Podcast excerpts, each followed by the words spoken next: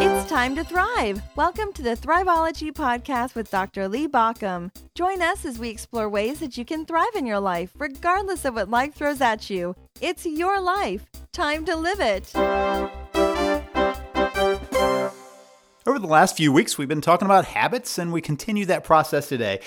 If you remember, just for a quick recap, we talked about how we actually become our habits. And I talked about that quote where our habits become us, right? And where it begins with our actions and ends up being our character. It's because our habits are how we carry out our day. So if we have healthy habits, we become healthy. If we have wealthy habits, we become wealthy. If we become success, have success habits, we become successful. But we also have unhealthy habits. And if we follow those unhealthy habits, it can lead us to being unhealthy.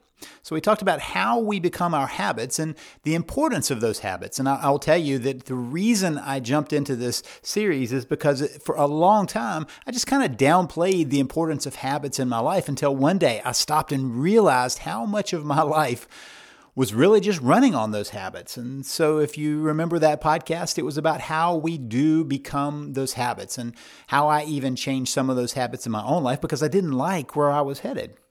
After that, we talked about how you make those habits stick.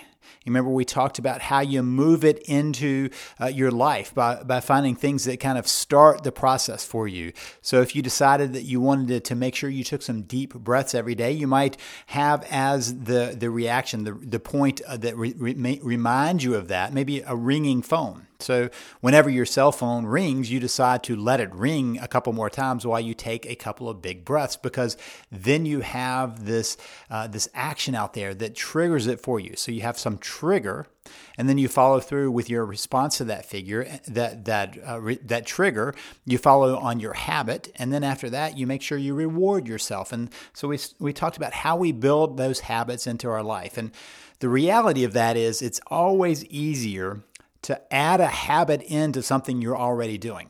For me, I talked about this uh, the week after that because then we talked about those linchpin habits, about how I wanted to make sure that one habit was leading to another. We also talked about the, the fact that our goals are better created when we create the habits that get us towards those goals. So you remember kind of that whole piece. And so to give you an example, one of my goals was to make sure that I was getting a lot of good breathing. I'd been reading about these breath techniques, about how you, you get used to uh, cold weather and other uh, pieces. And so I decided I wanted to integrate that in. I already took walks. And long ago, I've been finding, finding myself complaining about walking in the cold and bundling up. And I realized I didn't want to do that. I wanted to acclimate. And so I began this process. And what I realized is a part of it was just making sure I was getting in some deep breaths. Since I already walked every single day, it was easy for me to linchpin in the next piece, which was to practice that breathing while I was walking. And, so, as part of that, whenever I start walking, that's the trigger. It's time for me to go through that breathing exercise. Also, realized that I had kind of let my eyes get a little weak, and so I wanted to strengthen them. So, I was using some some exercises to strengthen my eyes so that I could uh, better see and, and better focus. And I added that in. And I also realized that one of the things I need to take care of, as much as I use my voice, I needed to take care of my voice. Not only that, but my daughter alerted me to the fact that I was doing some snoring. So I did some research and realized that there's not a lot more I could do. I'm about as trim as I can be. And so I decided that I would do some throat exercises. Turns out those same throat exercises are the ones that are good for you just in terms of vocal skills. And so I added that in on the walk. So notice that now I had one habit already in place. That was the walk.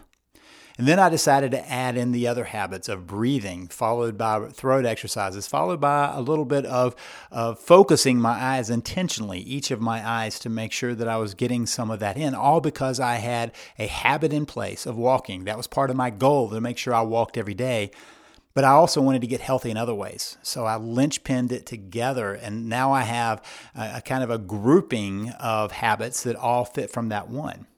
Which leads us to today. And today is an interesting one because now we're talking about our thought habits. Up until now, we've been kind of talking about our action habits, the things we do, you know, the, or don't do, one or the other, the habits we do or don't do, about how we go through our day. But You might notice that you do some habitual thinking.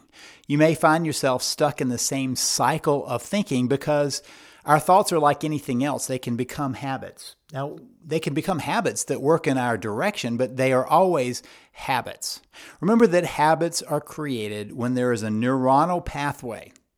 And whenever there's a neuronal pathway, the more often we exercise that pathway, the more solid it becomes the more like that that I talked about that ditch at the beach, you know, in the road at the beach, the erosion ate away deeper and deeper into that little ditch, which had at one point had just been a little crack, a little seam down the road. But as the torrential rains came, it washed it down and became more and more of a pattern until it was deeply entrenched. You have some thought patterns that are deeply entrenched in your thought process. In fact, it's how we understand the world. I've talked about this at other places about your paradigm that you hold, your mindset that you you walk with of how you filter things out. And so one of our thought habits is often how we look at things. Our thought habits of how we understand the world around us. So I just ask you to think back on a time when maybe you really had this one one way of seeing things, one way of thinking through a process. And then something else came along and it completely flipped it. Something maybe made it more humane. Maybe it, it, it, humanized it for you, and suddenly you realize that maybe there's more to that than you had said. Sometimes I find that people, uh, when they aren't exposed to some some hardship, somebody else is suffering, kind of become automatically hardened to it. You know, they think, well, that should be easy, right? And for me, I remember I've never struggled with drinking. I've ne- I don't drink alcohol, never struggle with it. And I remember the first time I realized, you know, it's very simple to stop drinking, right? You stop drinking.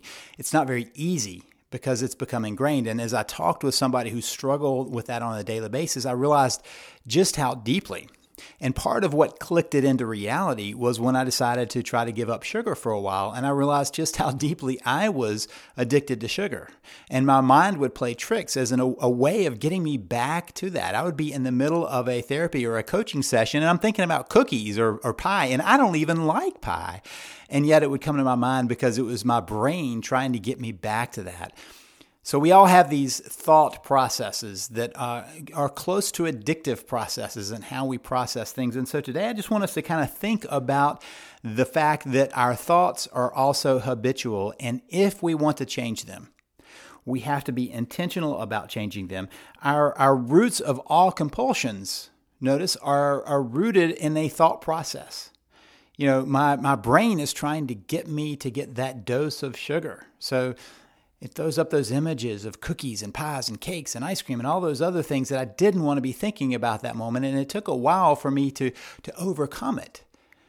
And, and so what it was is my body getting my mind to go back to a place where it would be of comfort to the body. And so you notice that our thoughts sometimes betray us. Sometimes our thoughts get us into bad places because of that. And our thoughts can be very automatic processes. If you've ever wondered why it is that we live in a country that is so split over politics and, and other big issues, it's because we have these automatic thought processes. And we like to think that we're seeing it the right way. And one of the clues that you're stuck in a thought habit is when you have convinced yourself that the way you see it is the right way. By the way, most of us think that we're seeing it the right way. Otherwise, we would find another way of seeing it. So we all fall into this thought habit. And one of the difficulties is suspending that sureness and thinking maybe, maybe there are other answers out there. Maybe there are other possibilities that make as much sense as the ideas and possibilities that we have. I'm pretty sure that if you begin to ask people, a lot of people want the same end result but how they think about getting there kind of betrays the habits of their thought process. There's a great uh, researcher, Carol Dweck. Carol Dweck talks about the fact that there are two primary mindsets that go into our learning process. They, there is the fixed mindset and there's the growth mindset. And I want us to think about the fact that be, both of those really are thought habits. A fixed mindset is the belief that you either have it or you don't. You know, if you remember as a child, maybe somebody said, Oh, you're such a gifted athlete, or Oh, you're so gifted in math, or Oh, you're so gifted in science, or reading, or writing, or whatever it was. And, and that idea of somebody having a built in giftedness is a fixed mindset. Now, yes, there are people who have better aptitudes, but notice what happens when you tell a child, wow, you have a gift in that. You're so good at that. You're naturally good at that. That child then has two possibilities either not proving you wrong or always trying to prove you right. And one way of not proving you wrong is just to give up and walk away. When they feel like they have to keep proving you right, they work harder and harder and harder and get stuck in the fact that when something doesn't work, it's challenging the thought habits of themselves and others around them. And the reality is that improvement comes from practice. So, the way that Dweck and, and other researchers have tested this is to watch kids when they approach a problem.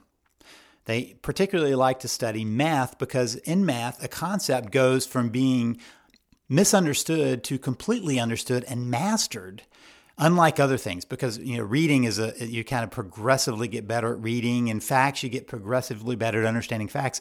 But math in many ways are a matter of getting the neuronal pathways lined up so that the concept finally makes sense and you can operationalize it. So they like to study the kids of what happens when they apo- approach a math problem. Do they take it on as a challenge as a puzzle to be mastered or do they decide they can't get beyond it? The children who have a fixed mindset might give up on it and just say, Oh, I can't figure it out. But what Dweck and other researchers found is those who have a growth mindset would say, Ooh, I love a good puzzle. And they would rub their hands together and jump in or do something close to that. And it's the same with adults.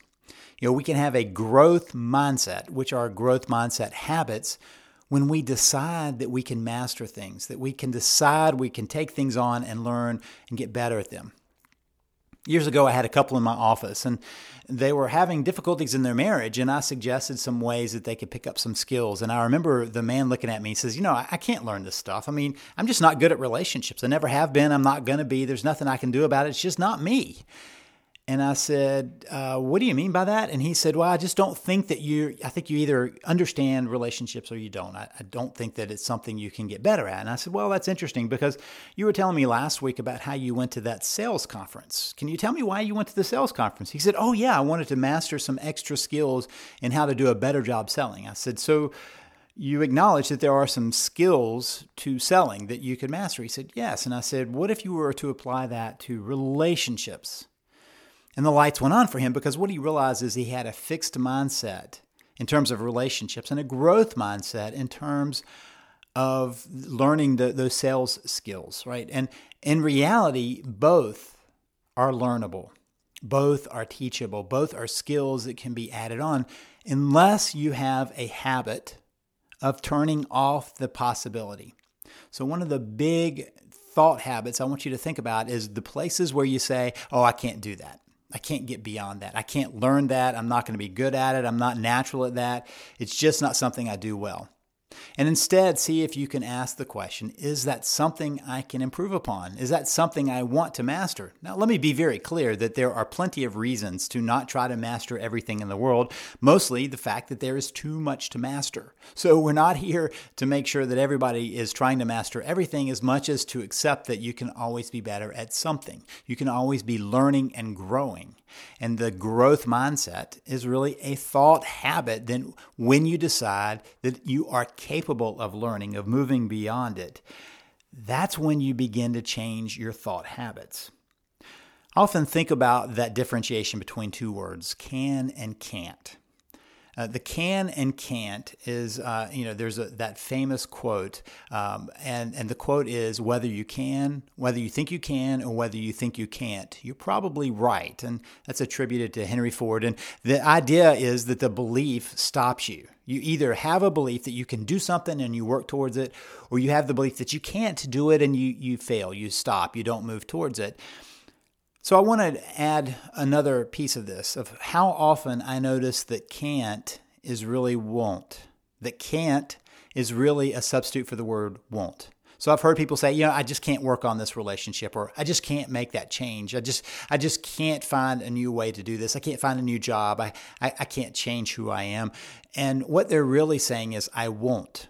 I won't work on the relationship. I won't change this about myself. I won't try to move forward. I won't work on that.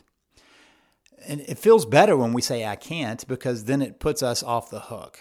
I won't is claiming responsibility. And my suggestion is whenever you feel yourself saying, I can't, to ask the question, Am I really saying I won't? And if I'm saying I won't, at least claim responsibility for having done that. At least take the next level and say, I'm assuming that responsibility. I won't. So in your languaging, to either say, I can do that, or to say, I won't do that. And if you won't do that, you've acknowledged that it's a choice you're making for the most part. There are some things you cannot do. You can't fly without some help. You, you can't breathe underwater without some help. There are some things that are just not possible. So we set those aside for a minute and we talk about the vast majority of daily things where it really is a won't. And I bring that up because that's one of the big thought habits that I notice about people. So, another thought habit I want to bring up is the fact that we have lost this idea. Years ago, there was the idea of mental hygiene. Mental hygiene was about what we take into our mind and hold, what we keep clear of our mind, what we don't expose ourselves to, how we make sure that our hygiene of our thinking process, how that is. This isn't all about morality, it's about noticing what happens when we surround ourselves by better thoughts or worse thoughts.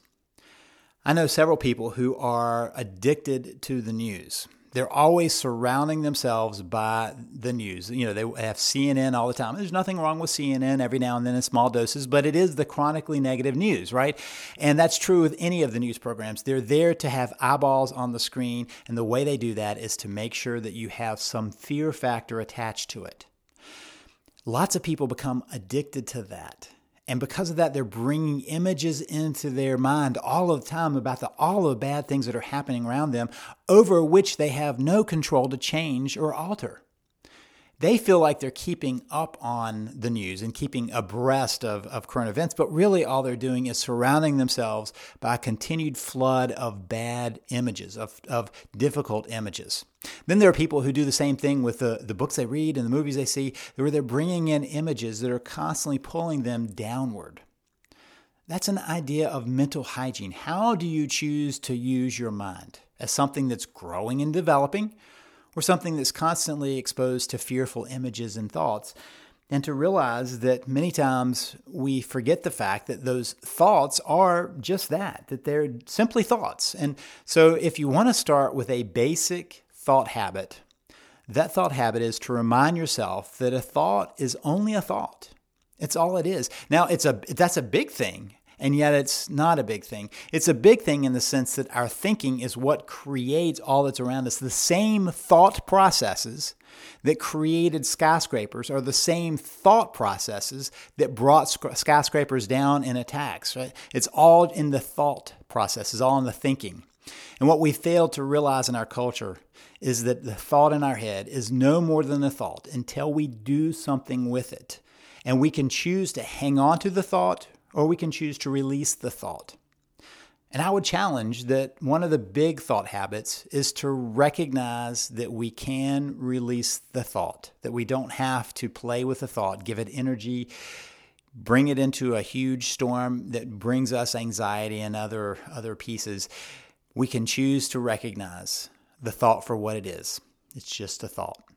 Remember your thought habits. Practice how you can make sure that you're, you're keeping good things coming into your thoughts. Remember to take on the challenges, to remember the distinction between can and really won't, and decide how you want to build your life by watching your thought habits.